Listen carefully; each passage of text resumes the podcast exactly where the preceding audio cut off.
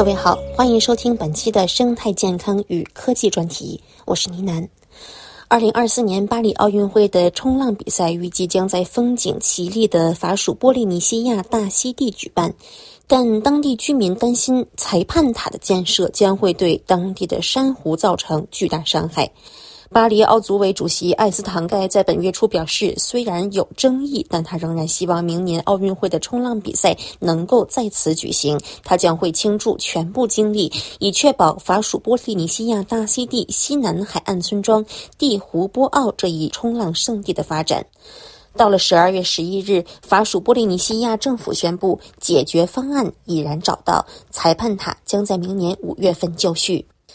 美联社此前报道称，由于地湖波奥的海浪冲向近海，奥运会的裁判员必须前往泻湖当中。奥组委希望把裁判员和电视摄像安排在一个连接在珊瑚礁上的铝塔上面。这一计划引发了大溪地岛民的抗议，岛民们担心珊瑚和其他海洋生物会因这一计划受到影响，尤其是这里的比赛总共只有4天，这是否值得当地的生态来承担风险呢？11月底，巴黎奥运会组织方曾经试图对用于在冲浪泻湖建造塔楼的驳船进行测试，但测试期间珊瑚遭到了破坏，这导致当地政府叫停施工，此事也让批评声音更加高涨。艾斯唐盖对此表示，我们需要找到尊重环境的解决方案，作为组织方，我们需要进行调整。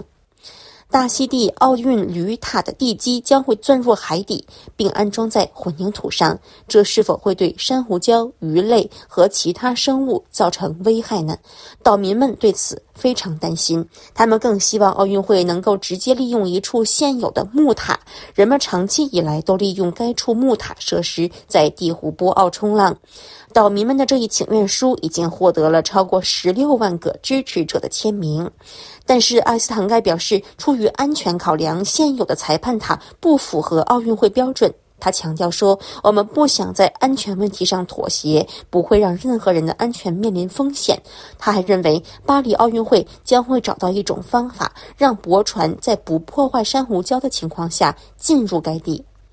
对于冲浪运动管理机构 ISA 来说，看到法属波利尼西亚政府进行的测试导致地湖波奥的珊瑚礁遭到破坏，我们感到悲伤和惊讶。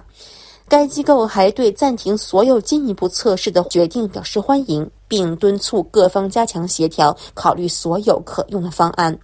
如果出于种种原因，大溪地场地最终被奥运会所放弃的话，那么法国本土的拉卡诺和拉托什镇都跃跃欲试，提出自己愿意接纳奥运会的冲浪比赛。不过，艾斯唐盖表示，目前这不会被纳入考量。他解释说，作为波利尼西亚政府的合作伙伴，我想投入我所有的精力，寻找最佳解决方案，以使我们能够在大溪地举办冲浪活动。我们还有一些时间来寻找其他的技术解决办法，在尊重环境的同时安装这座塔，这是我们共同的首要任务。美联社指出，对于法国来说，大溪地岛的奥运会场馆具有独特优势，能够凸显法国这一奥运会东道主和太平洋地区的悠久的历史连结，而且还可以让其遥远的海外领土受益于下一届奥运会。但是大溪地作为奥运会的赛事举办地，不仅有上述提到的环境问题，还因其与奥运会主办城市巴黎相距约16000公里，相差10个时区，而同时具有后勤无法得到完备保障的风险。到了12月11日，法属波利尼西亚政府宣布，在与各个市长、冲浪联合会等各方沟通之后，解决方案已然出炉。被认为对环境有害的开发工作将会由一个对泻湖影响较小的项目所取代。具体而言，施工时将会减少地基钻孔的深度，该结构将仍然按照国际奥委会的要求由铝制成，并将在比赛结束之后得以拆除。